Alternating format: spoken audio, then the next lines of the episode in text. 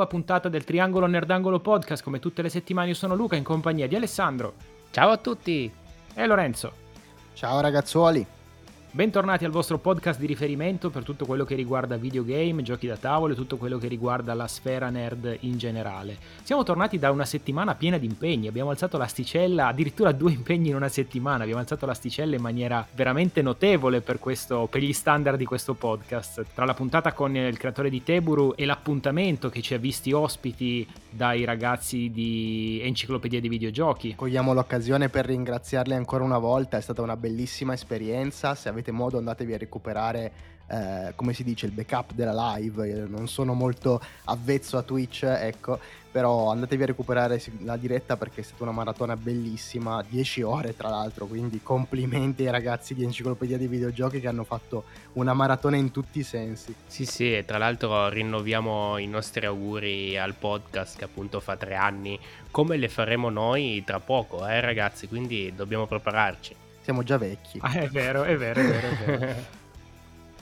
Dopo esserci lasciati alle spalle una puntata con appunto il mondo dei board game, torniamo sulle, sui binari dei videogame parlando di due titoli abbastanza sentiti in questo momento. Uno dei due eh, ammettiamo di essere un po' in, in ritardo, eh, stiamo parlando di Horizon Forbidden West e di Kirby e la Terra Perduta, quindi due produzioni veramente diametralmente opposte, ma che eh, hanno sicuramente attirato la nostra attenzione e che non potevamo fare a meno di eh, portare su questo podcast podcast in questa discussione. Ovviamente non sarà un confronto perché sono due giochi inconfrontabili qualora esistesse questo, questo, vocabolo. Cercheremo di, come sempre, di raccontarvi un po' quelle che sono le cose che ci hanno convinto un po' di più e convinto un po' di meno le nostre emozioni, quello che cerchiamo di raccontare ogni volta, quindi se lo portiamo è perché qualcosa ci ha lasciato. Speriamo che non ci abbia lasciato solo l'amaro in bocca perché se no, se no non va bene. Eh, iniziamo col fatto che ci hai lasciato 80 euro, quindi già di base esatto, va bene così. Esatto. Vabbè, allora dobbiamo solo decidere da cosa iniziare. Da cosa iniziamo? Dai, piatto principale subito. Io vado subito al succo. Horizon Forbidden West. Parliamone perché io ancora non ho la PS5 quindi non ho la possibilità di giocarci e la cosa mi fa rosicare durissimo. Luca, tu sei il solo membro del triangolo ad avere una PS5 e quindi il solo membro del triangolo ad aver potuto giocare Horizon Forbidden West. Quindi Cosa si... ci puoi dire? Quindi siete nelle mie mani per raccontarvi un open world. Questa cosa mi diverte un sacco. È molto triste, ma sì. Beh, allora, iniziamo col dire che parliamo di Horizon Forbidden West, l'ultima fatica di Guerrilla Games, eh, pubblicata da Sony, che è uscita il 18 febbraio, anche per PS4. Ma prima di iniziare a parlarvi di Horizon, vi faccio una domanda. Cari ascoltatori, Lorenzo e Ale non hanno la minima idea di quello che possa essere la mia percezione di Horizon perché non ho condiviso con loro il minimo pensiero. Quindi io adesso faccio una domanda ad Ale e Lorenzo. Secondo voi, cosa posso pensare di questo Horizon, visto che ci sto giocando? Allora, io parto dal presupposto che a te già non era piaciuto il primo. Quindi, essendo questo sicuramente ecco, un, un sequel diretto in tutti i sensi, credo che non ti stia facendo gioire così tanto. Però credo che almeno dal punto di vista grafico qualcosa mi dirai, dai. Alessandro invece? Sicuramente ti sarai infognato e avrai scoperto tutto quello che c'è da scoprire, avrai... sarai andato a esplorare tut... ogni anfratto della mappa, eh, no non è vero, ti avrei Proprio giocato... come esatto, ci avrò giocato sì o no una ventina di ore con tanta tanta noia, per me. Allora, adesso vi dirò questa cosa Premesso che il gioco non l'ho ancora completato perché l'ho acquistato molto tardi, il tempo per giocarci è stato meno di quello che avrei voluto e quindi sto scoprendo il gioco un po' per volta. Ma vi stupirò. Sono contento di poter dire che Horizon Forbidden West forse ha infranto la maledizione che mi teneva lontano dai giochi che appartenevano a questa categoria. Sto giocando a Horizon Forbidden West mi sta piacendo, ovviamente con delle eh, riserve, ma ho voglia di chiudere questa conversazione e tornare a giocare al mio gioco che sta di là che mi aspetta. Quindi è già un qualcosa che non succedeva veramente da tanto tanto tanto tempo. Quindi questo dovrebbe già essere un indizio per farvi capire che forse eh, diciamo è un prodotto che quantomeno eh, possiamo dire che brilla di luce propria, nel senso che sì, forse potremmo definirlo un po' un more of the same, perché detto tra molte virgolette ovviamente, ma ma comunque è un qualcosa che dal mio punto di vista e sapete benissimo che non ho avuto più la forza di digerire un open world con tutti, con tutti i suoi strati, ehm, invece qua eh, sono, sono, catturato dal gioco, quindi eh, tralasciamo la parte, la parte, tecnica che come diciamo stavamo discutendo un po' fuori onda anche con voi, eh, che, che cosa possiamo dirgli effettivamente? È un titolo che veramente brillante sotto questo punto di vista, pulito graficamente, giocato in modalità 60 frame, purtroppo c'è la scelta e per la gioia di Lorenzo bisogna scegliere tra 60 frame e 4K. Madonna mia, ancora, ancora ci troviamo a questo punto. Almeno va a 60 oppure... Sì, sì, sì, assolutamente. Va a 60, eh, va bene. Ci sono un po' di pop-up, però diciamo che ehm, è molto molto eh, pulito, visivamente pulito, bello, eh, le animazioni sono veramente incredibili, il motion capture è veramente ben fatto eh, ho notato una cosa che magari faccio una domanda all'aria a qualcuno un pochino più attento o, o, che si è informato. Mi sembra che il modello utilizzato per il volto dei personaggi secondari eh, in alcuni momenti sia lo stesso volto ripreso ma modificato in più punti, ma questa è una, una percezione che ho avuto io, quindi potrei sbagliarmi. Eh. Beh, di base credo che tutti i motori di gioco abbiano un editor di personaggi incluso, quindi di fatto la, la matrice è quella, poi tu vai a modificare i parametri, no? Quindi semplicemente secondo me ti è capitato magari di vedere due o tre personaggi che erano presi con più o meno lo stesso modello e di conseguenza ma già nel primo in realtà io non ricordo grande eh, diversità tra i personaggi. Non me ne è rimasto impresso nessuno a dir la verità. Ma proprio anche nella popolazione già c'è questa impronta fortemente tribale che eh, tende un po' a, a, dire, a renderli un po' tutti simili in più non c'è questa grandissima almeno non c'era questa grandissima caratterizzazione di conseguenza faccio un po' fatica a ricordarmeli ecco sì, diciamo che in alcuni momenti sembra che siano tutti i cugini alla lontana, ecco, in un certo senso. Mi viene in mente Pokémon da questo punto di vista, dove c'è un solo tipo di, di personaggio usato mille volte, sempre uguale. Era l'infer- l'infermiera Joy, era qualcosa... adesso ho un vuoto. Eh, l'infermiera sì, Joy, sì sì, sì, sì, È la poliziotta le, le, le, sorelle, tutte quelle dei esatto. Pokémon Center. Brillante, brillante come idea, come sempre Pokémon stupisce.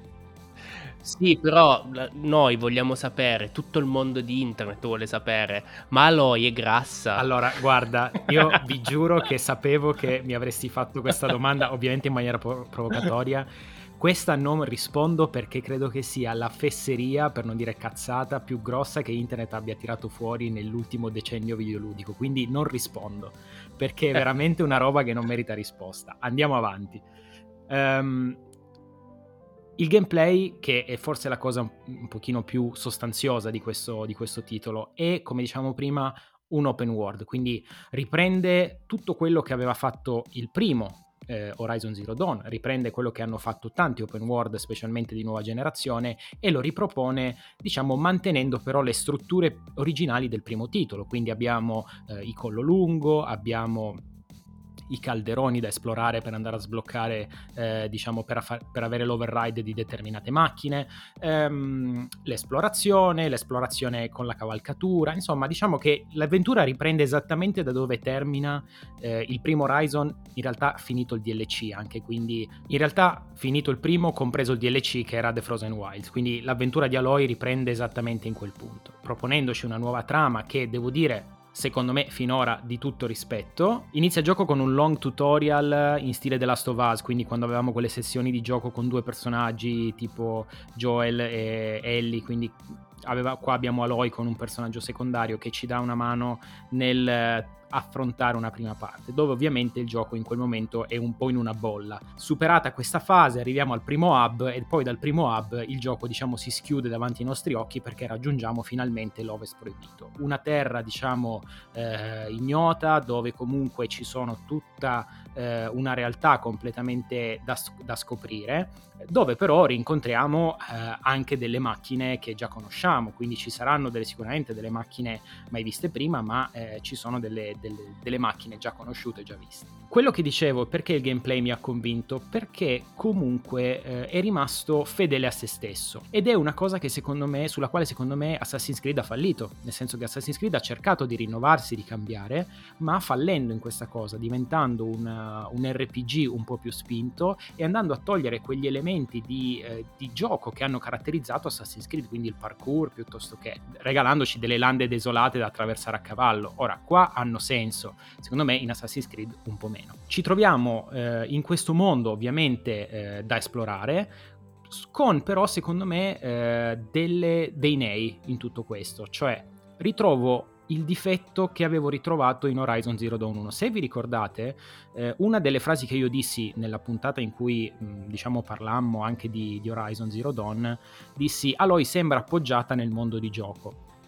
Allora, qui accade più o meno la stessa cosa, nel senso che mh, la sensazione di avere a che fare con il cavallo di Skyrim è di nuovo presente, nel senso che tu spingi, spingi, spingi su delle, su delle alture, anche se non potresti andarci, e in qualche modo ce la fai, col terrore che da un momento all'altro il tuo personaggio si incastri inesorabilmente in qualche poligono senza poterne uscire dovendo ricorrere al, al load del salvataggio. Finora non è ancora successo, ma la sensazione di terrore è palpabile, ecco.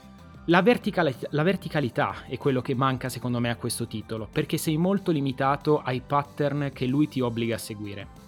Hanno inserito il rampino, Ale così sei contento anche tu? Evviva il rampino! Evviva il rampino che dà una profondità pazzesca, eh, ma comunque manca quella, quell'aspetto di eh, libertà fino in fondo che questo gioco potrebbe dare. Quindi veramente quella, è quel gradino in più che a questo gioco avrebbe potuto dare veramente quella sensazione di libertà.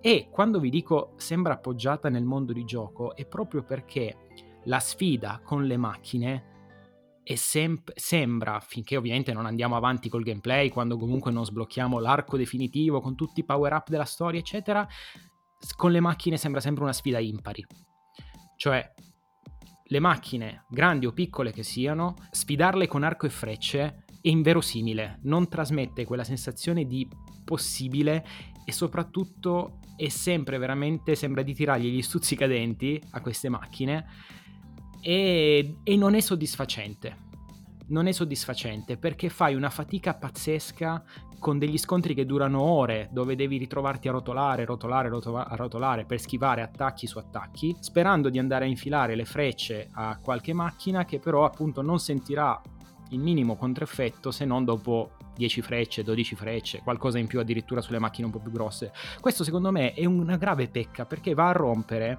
tutta la parte strategica eh, che del, dell'approccio che tu puoi avere nei confronti delle varie macchine. È ovvio che andando, andando avanti e sbloccando gear, eccetera, eccetera, è ovvio che questa cosa l'andiamo, l'andiamo un po' a mitigare. Però ecco, eh, il fatto di dire sono io contro una macchina e posso provare il long shot oppure posso provare il colpo a one shottare la macchina da distanza perché infilo il colpo come si deve, perché sono comunque equipaggiato con un arco, questo non lo potete fare cioè vi troverete a fare queste sfide con queste macchine che inesorabilmente vi contrattaccheranno. Tra l'altro non ho capito perché tutte le macchine sono aggressive, cioè anche i piccioni che vi attraversano la strada se vi vedono vi, vi minacciano pesantemente. Sono arrabbiate al primo, probabilmente. Però magari è anche una cosa voluta, nel senso, se appunto tu essere umano contro una macchina di metallo, quindi giustamente le frecce, no? contro una macchina di metallo, cosa vuoi che gli facciano se non ben piazzate? Quindi magari è un, è un punto di vista appunto degli sviluppatori che volevano renderlo proprio così. Assolutamente, ma infatti secondo me nel momento in cui poi il gioco progredisce, tu hai accesso a tutta una serie di eh, power up, eh, questa cosa eh, la perdi un po', quindi la stessa freccia magari ti consente di andare a smantellare un pezzo un, de, de, dell'equivalente del coccodrillo, che adesso mi sfugge il nome, mi perdonerete. Eh, però diciamo che nelle fasi tra virgolette iniziali questa è una cosa che si sente molto e anche il fatto che effettivamente mh, tu debba affrontare magari schiere di macchine perché a meno che tu non riesca a fare l'attacco stealth corpo a corpo e a uccidere una macchina in un colpo solo, non tutte ma alcune, eh, questa cosa ti preclude secondo me fino a un certo punto diversi approcci al gioco. C'è molto backtrack, eh, quindi backtrack intendo nel senso buono del termine, cioè mh, c'è molta esplorazione, hanno inserito i, le grotte sott'acqua, eccetera, eccetera, ma finché non trovi magari l'equipaggiamento X, quella grotta per te rimane inaccessibile, quindi dovrai poi tornare in un secondo momento. Questa è una cosa che a me personalmente, piace molto, un po' anche alla, uh, alla Metroidvania, ecco, ma questa è una cosa personale. Però, ripeto, il gioco secondo me è valido. E ripeto, lo trovo valido perché eh, non mi aspettavo niente di diverso, sinceramente, quindi forse un po' ero preparato. E ris- rispetto all'open world, all'Assassin's Creed, non mi sento tradito, ecco in questo senso, non so se riesco a, a farmi capire è un gioco comfort zone, nel senso che eh, sai già cosa troverai, eh, sai già che troverai più o meno quello che avevi già visto nel primo capitolo, ma migliorato fondamentalmente perché è quello che dicevamo prima, non segue il diretto, quindi non è che possa distaccarsi molto, non stiamo parlando come dicevi tu Ludi di Assassin's Creed Origins, però proprio il suo essere così, um, in questo senso, una sorta di, di gioco comfort zone che ti aiuta nella, nella, nell'avere effettivamente un capitolo avanzato rispetto a quello che avevi vissuto precedentemente, probabilmente ha fatto sì che, come dire, tu te lo godessi da questo punto di vista. Uh, non mi fido troppo di te, nel senso che so che, so che sei preda di facili entusiasmi, eh, quindi te- tendi poi a cambiare opinione, come giustamente tutte le persone intelligenti dovrebbero fare, quindi vedremo se effettivamente ti porterà fino alla fine perché io ricordo che per esempio il primo oh, lo accusasti non solo di um, questo problema dei, dei, dei, colpi diciamo che era già presente di fatto nel primo le macchine non è che sentano granché le frecce visivamente ci sono dei danni ma di fatto non, non c'è un, in qualche modo un, un colpo accusato ecco. Ma c'era anche una narrazione poco curata da questo punto di vista erano ologrammi che ti vomitavano addosso fiumi e fiumi di parole, ma in una maniera talmente verbosa e noiosa che ti perdevi dopo 5 minuti. E la trama non era neanche male. Beh, guarda, sono combattuto perché mi hai fatto nella stessa frase un complimento e mi hai messo in discussione il mio giudizio, ma queste sono cose che poi valuteremo in, seconda, in separata sede, no? Sto Ti scherzando. confuso, eh. vero? esatto, esatto, no, so, non, so, non so come contrattaccare. Ha dato una carezza con uno schiaffo. Però diciamo che il, e anche qua ovviamente c'è molta, eh, molti dialoghi, gli NPC parlano tanto, ehm, però ripeto, sta a te poi perché comunque gli sviluppatori danno molta possibilità, cioè puoi decidere di ascoltare tutta la storia oppure di tagliare dritto per dritto, già alla prima pausa puoi decidere di boh, perderti tutti i dettagli e andare dritto al sodo. Ehm, ripeto, sì, sicuramente c'è questo, questa nuance Monster Hunter che mi disturba, cioè il fatto che i colpi non siano così incisivi mm, nella maggior parte dei casi. Eh, però, eh, ripeto, non me la sento sinceramente di, eh, di, di, scagliarmi contro, tra virgolette, questo gioco per quel che vale, perché eh, c'è una cura nei dettagli che è notevole, cioè il level design è pazzesco le macchine sono disegnate con una fantasia che veramente complimentoni a Gheria perché ha fatto veramente un lavoro che avevamo già visto in anticipo ma adesso eh, diciamo avevamo già visto col primo capitolo ma adesso si è consolidata quindi comunque eh, anche con, la, con, l'aiuto della nuova generazione brilla ancora di più guarda ma allora comunque se vuoi lo, lo, questo entusiasmo di di Luca te lo smorzo io con una bella domanda dal gruppo. Anzi, sono due persone che chiedono più o meno la stessa cosa e, e sono curioso di sapere anche io cosa ne pensa.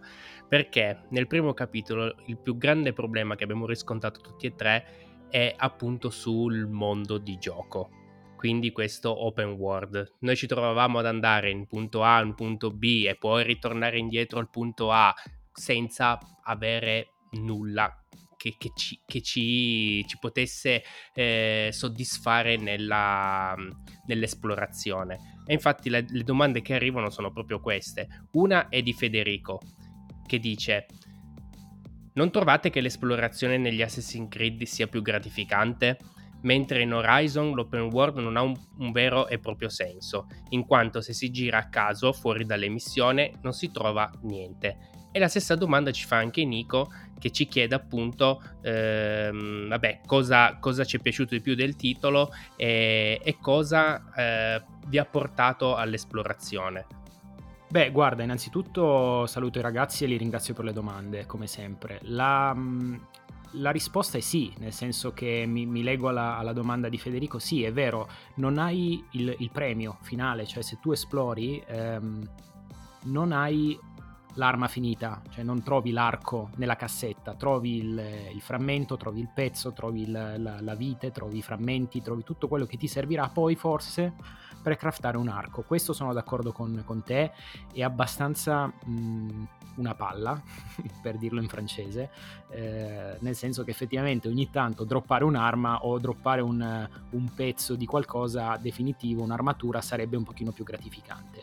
E per rispondere alla domanda di Nico, eh, il motivo per il quale però ti spingi a eh, esplorare è perché qui effettivamente l'esplorazione eh, è coinvolgente, nel senso che ti trovi ad esplorare dei dungeon, ti trovi ad esplorare delle... Ehm, delle grotte sott'acqua, per avere accesso a quelle parti un pochino più eh, leggendarie, rare, non comuni, che poi ti serviranno appunto, come dicevo, nel crafting. Diciamo che l'esplorazione in generale sicuramente, come vi dicevo, è un mondo di gioco eh, dove bisogna cercare di esplorare senza farsi vedere dai nemici e è un po' alla... adesso faccio un paragone fortissimissimo, un po' alla Death Stranding. Valli sconfinate in cui andiamo in giro cercando di non farci intercettare dai nemici e trovando componenti vari. Però se andava bene in Death Stranding, voglio dire.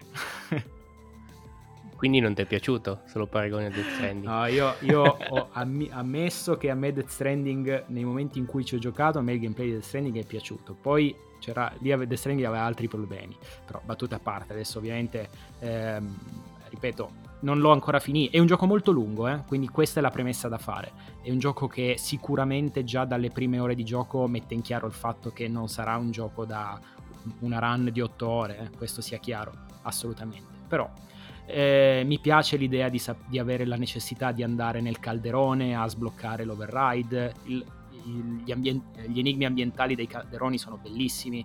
Quindi mh, mm, diciamo che è un gioco che digerisco un po' meglio in questo momento. Forse il primo all'epoca probabilmente l'ho, l'ho, l'ho digerito male, anche perché appunto, come abbiamo sempre detto, è uscito quattro giorni prima di, di Zelda. Quindi in quel momento ci fu la percezione che cercava quasi di, di, mettere in ombra Zelda e mise in ombra se stesso. Ecco, all'epoca, eh, secondo me, il primo soffriva di questo. Io arrivavo da Zelda e avevo avuto una percezione di esplorazione completamente diversa. Adesso, non giocando open world da un po' di tempo e avendo, diciamo, una percezione un pochino meno pretenziosa, questo mi sta piacendo.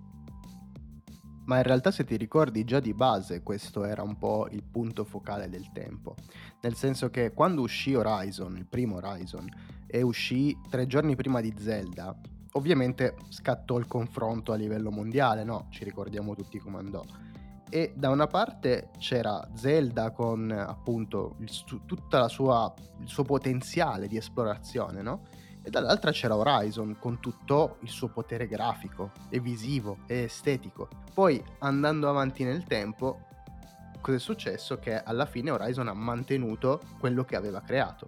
Quindi zero interazione con il mondo, tu sei effettivamente uh, un'entità, come dire, che sta a 10 cm da terra e non toccherà mai uh, assolutamente il mondo di gioco, ma tutto questo va bene perché aiuta a creare poi un, un'estetica di, un, complessiva e una grafica allucinante e ovviamente anche un gameplay che secondo me invece era molto divertente e scommetto che sarà molto divertente anche in questo capitolo. Ah, probabilmente è così, guarda, io ti dico, eh, chiudo con queste due considerazioni. La prima mi riallaccia ancora alle due domande dei ragazzi del gruppo. Eh, diciamo che qui adesso la memoria non mi aiuta, ma rispetto al primo hanno migliorato anche tanto eh, l'HUD perché è molto pulito, ma eh, sì. a, livello anche di navigatore noi possiamo anche andare a impostare, per esempio se vogliamo fare il power up all'arco e ci servono determinate viti, possiamo impostare quella come quest attiva, cioè io posso selezionare nella mia eh, taccuino delle quest, devo cercare queste viti e si attiva quella, quindi io so che devo andare a cercare quel determinato componente.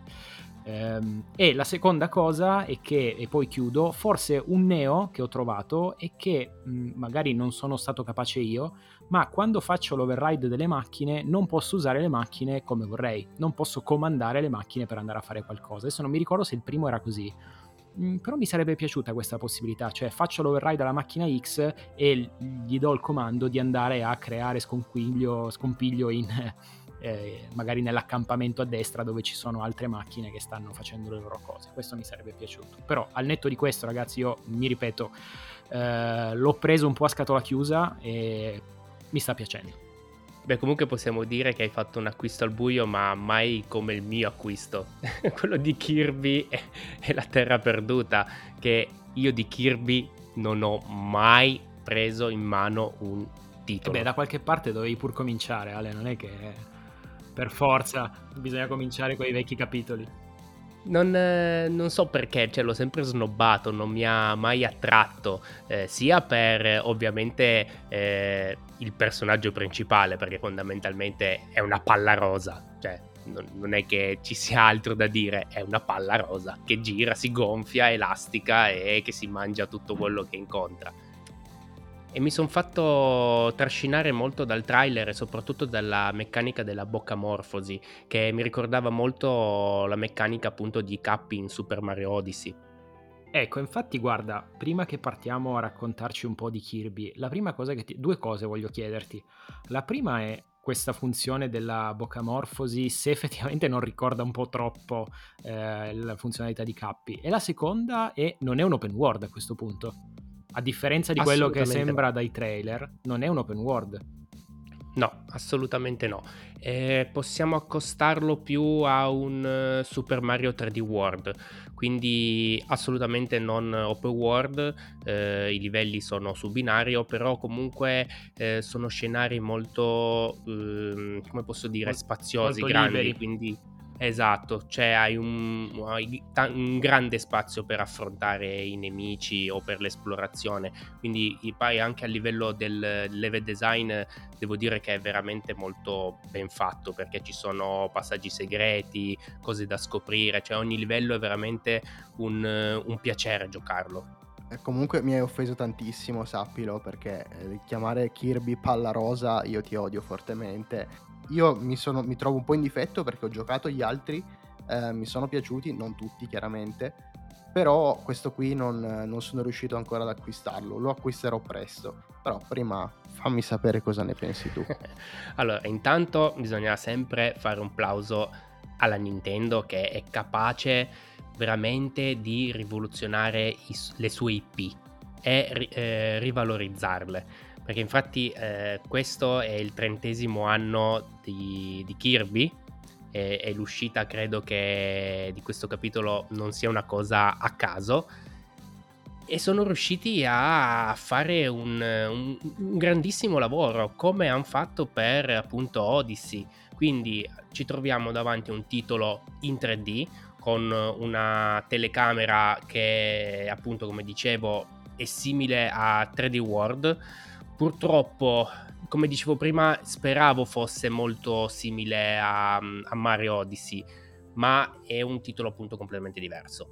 Eh, tutto si basa su livelli, quindi hai i tuoi livelli, i tuoi mondi, che tra l'altro hanno dei biomi completamente diversi l'uno dall'altro, quindi eh, si inizia da una natura selvaggia, da, da città diciamo avvolte da, da da questa natura incontaminata perché tutto l'ambiente eh, sembra quasi l- un, um, uno scenario dei, nei, dei, nostri giorni, ecco, quindi con palazzi, grattacieli, molto distante da quello che è l'ambiente naturale in cui sono stati fatti i Kirby precedenti. Quindi appunto il gioco inizia con lui che viene risucchiato in questo mondo alternativo che potrebbe essere tranquillamente una terra post-apocalittica, ecco. Veramente tantissimi biomi, cioè dai, dalle terre ghiacciate alle lande desertiche, c- c'è un livello che mi fa impazzire, un regno soprattutto mi fa impazzire che è quello del Luna Park, che è veramente bellissimo da esplorare,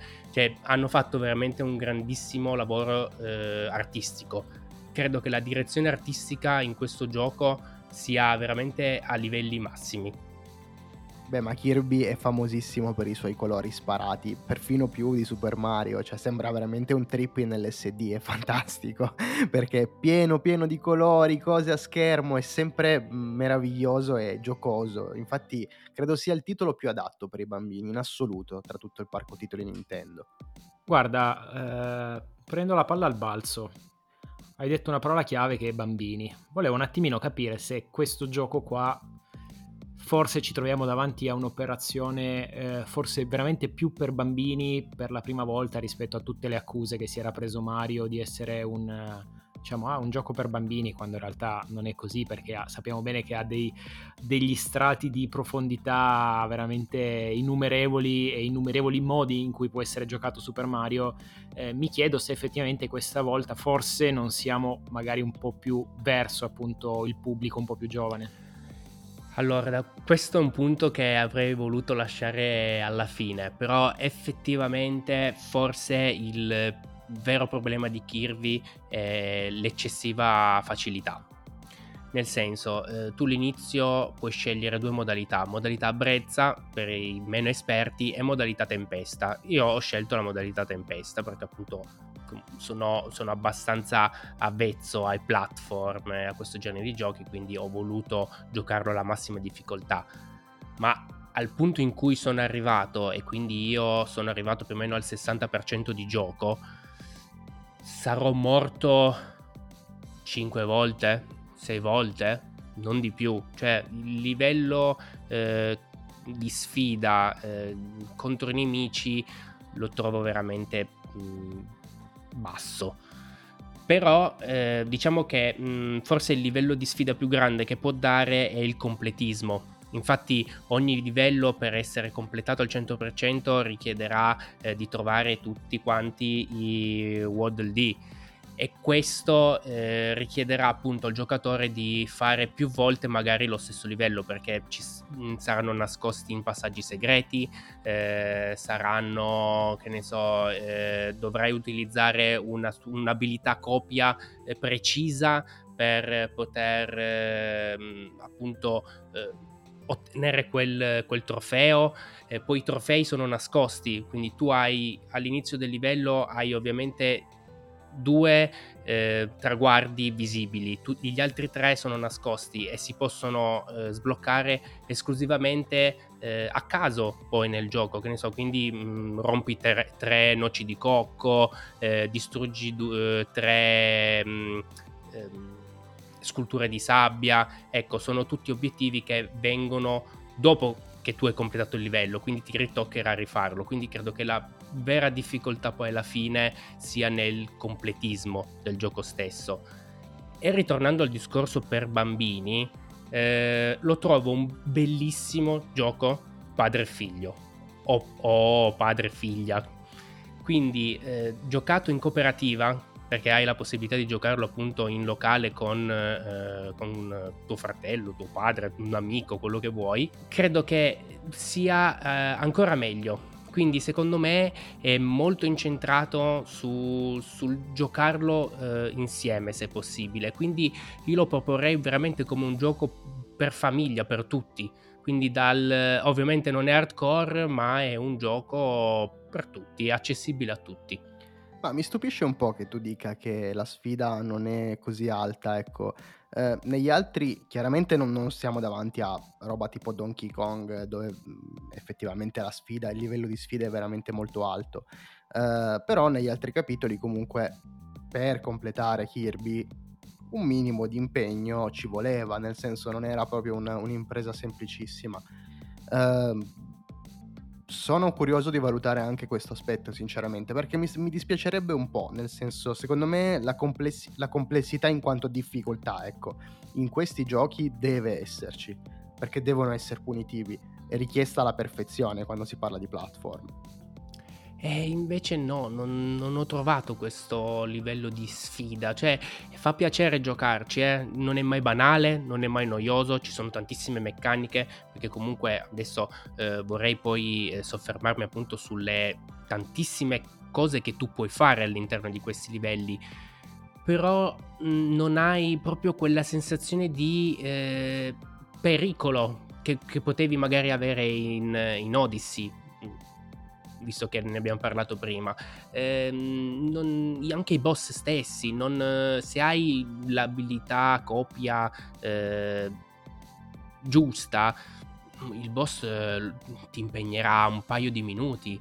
Non, ora, fino al punto in cui sono arrivato, poi ripeto, e poi magari dopo diventerà super complicato, però sono arrivato ormai a oltre metà gioco, cioè non credo che il livello di sfida possa diventare veramente così elevato da, da poter farmi impazzire. Da una parte è un peccato, dall'altra è godibile, cioè è godibile in tutte le sue sfaccettature. Beh, però scusa, perché Lorenzo dici che in un platform è necessaria la perfezione? Nel senso, prendiamo proprio Super Mario ad esempio, che sotto quel punto di vista lì è, è un'opera d'arte tu a Super Mario l'abbiamo sempre detto, lo puoi affrontare in mille modi, lo puoi affrontare in una maniera un pochino più scanzonata o in una maniera al, che ti porta a finirlo nel, breve, nel minor tempo possibile con raggiungendo dei punteggi eh, più alti. Quindi secondo me l'accessibilità non è mai da vedere come un, un malus, ecco, se siamo in questo campo. Non so se riesco a spiegarmi. Sì, mm, ti spieghi, però c'è un problema secondo me che se levi la difficoltà a un platform non è più divertente. Eh, eh, non sono d'accordo. Secondo me, eh, ma il problema è che non è che allora in un platform quello che tu devi fare nel 99% dei casi è azzeccare i tempi. Quindi saltare al momento giusto, correre al momento giusto. E ma vola Kirby. Giusto. Sì, vabbè, per dire, no, nel 99% dei, dei platform è così se tu levi la componente difficoltà nel senso di um, perfezionismo, io non sto parlando di renderlo impossibile, sto parlando di renderlo una sfida, che è diverso. Gli ultimi Super Mario, per carità, sono bei Super Mario, ma sono facilissimi ragazzi. Li giocate con una mano sola, veramente, e non dovete mai iniziare il gioco.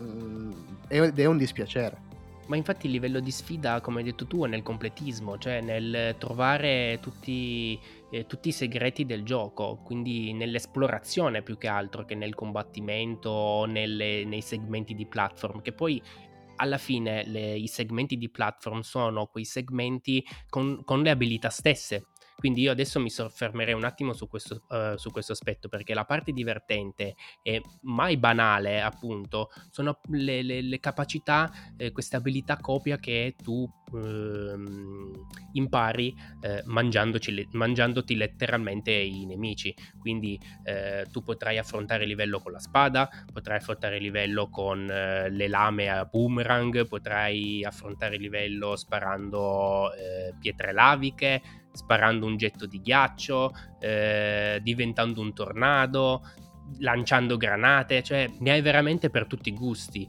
E, e quindi questo qua, questa cosa rende ehm, il gioco veramente dinamico e cambia ogni volta. E soprattutto l'aggiunta, come parlavamo prima, della boccamorfosi, che purtroppo eh, l'avrei voluta eh, più presente, invece riguarda magari pochi segmenti di, dei livelli eh, in cui però ehm, cioè, sono divertenti da fare, quindi tu potrai diventare, come si vede nel trailer, letteralmente una macchina e quindi ci sarà un percorso, eh, probabilmente una pista da poter eh, affrontare a tempo eh, oppure puoi diventare un conostradale, un conostradale capace di scagliarsi a terra e sfondare il terreno dove è crepato, o addirittura diventare un distributore di bibite che spara le lattine e diventa quasi un tiro a segno, oppure nel Luna Park diventare l'attrazione stessa del Luna Park. Infatti c'è un segmento che mi ha fatto veramente impazzire dove tu diventi letteralmente una navicella e fai il roller coaster su questa navicella schivando i nemici, raccogliendo appunto monete e quant'altro. Ecco, eh, ogni livello ti regala qualcosa di eh, nuovo, non è mai ripetitivo, non è mai banale e questa cosa veramente te lo fa giocare con eh, grande goduria. Ma guarda, sono contento che comunque ti abbia conquistato perché Kirby diciamo che in generale non è un brand che proprio si porta sul palmo di mano. Eh, ci sono molti puristi che lo amano e c- c'è qualcuno che lo apprezza. Però se devi annoverare, diciamo, una serie di platform, ecco, forse Kirby non è quello che viene in mente alla maggior parte delle persone. E un po' mi dispiace perché secondo me se lo merita anche.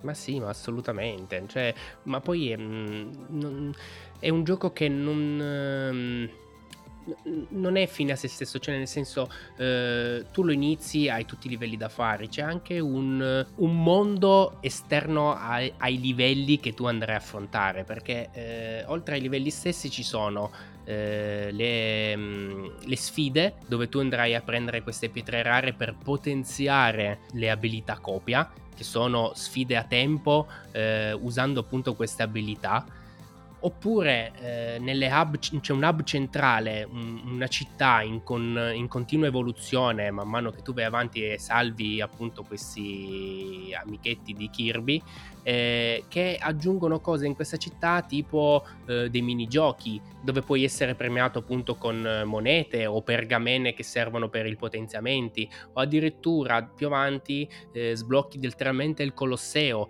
dove andrai a riaffrontare tutti i boss affrontati in sequenza e che ti darà appunto grossi premi alla fine. Quindi eh, puoi veramente giocarlo eh, in più modi senza mai arrivare a, alla noia. Cioè, quando tu prendi la Switch in mano e incominci a giocare, cioè, eh, dopo un po' dici, ma sono già passate due ore. E, questa è la sensazione, la sensazione che poi alla fine è quello che cerco in un gioco. Cioè, un, un gioco che ti faccia passare il tempo in completa eh, armonia col gioco stesso. Non so se mi sono spiegato, cioè sono proprio contento di questo acquisto. Sì, sì, assolutamente, ma poi appunto è quello che un po' dicevamo anche l'altra volta, cioè il gioco eh, leggero, diciamo apparentemente leggero, se poi è fatto bene, appagante, eh, perché no, voglio dire, c'è spazio anche per questo tipo, per questo tipo di giochi. Eh, diciamo che va un po' in contrapposizione forse ai titoli che abbiamo portato recentemente, come Elden Ring, ovviamente non è, non è neanche paragonabile da quel punto di vista, però secondo me è giusto che ci siano questo tipo di, di titoli e che si comportino in questa maniera. Io credo che un gioco come Kirby, ripeto, non, non l'ho giocato, quindi sto ascoltando le tue parole, Ale, sia comunque un po' l'esperienza eh, un po' più anche accessibile, ma forse proprio perché appartiene magari proprio come dici tu alla, categ- alla, categoria dei family game, un po' più accessibile ancora rispetto a Super Mario, che comunque Super Mario, come abbiamo detto, eh, l'ultimo Odyssey era sì, era accessibile, ma non era facile, quantomeno. Però è ovvio che, eh, rispondo un po' a Lorenzo a quello che diceva prima, secondo me oggi un gioco che eh, mantenga eh, delle meccaniche veramente che siano quelle della, del cabinato del roguelike, cioè se muori ricominci da capo, e insomma su determinate produzioni non è proprio il top da inserire in questo momento. Cioè tu immagina un Super Mario alla Super Mario Odyssey dove effettivamente magari, che ne so, finisci e devi ricominciare da capo tutto quanto. Diventa, diventa complesso da gestire secondo me. Guarda, sarei curioso di vedere le percentuali di completamento di uh, un gioco di Super Mario di 10 anni fa versus un gioco di Super Mario di 2-3 anni fa. Personalmente né New Super Mario Bros. U né uh, tantomeno uh, Super Mario 3D World, per quanto belli esteticamente, per quanto anche divertenti, non erano assolutamente challenging in questo senso poi è arrivato Super Mario Odyssey e la musica è cambiata non poco, ecco. Comunque guarda, su questa cosa, eh, se tu hai provato a giocare i vari Super Mario Bros. U in due, è veramente un delirio. Cambia. Se non ci fosse la possibilità di mettersi nella bolla ogni tanto che ti dà quell'attimo di respiro, la paghi sempre perché in due, in due diventa ingestibile.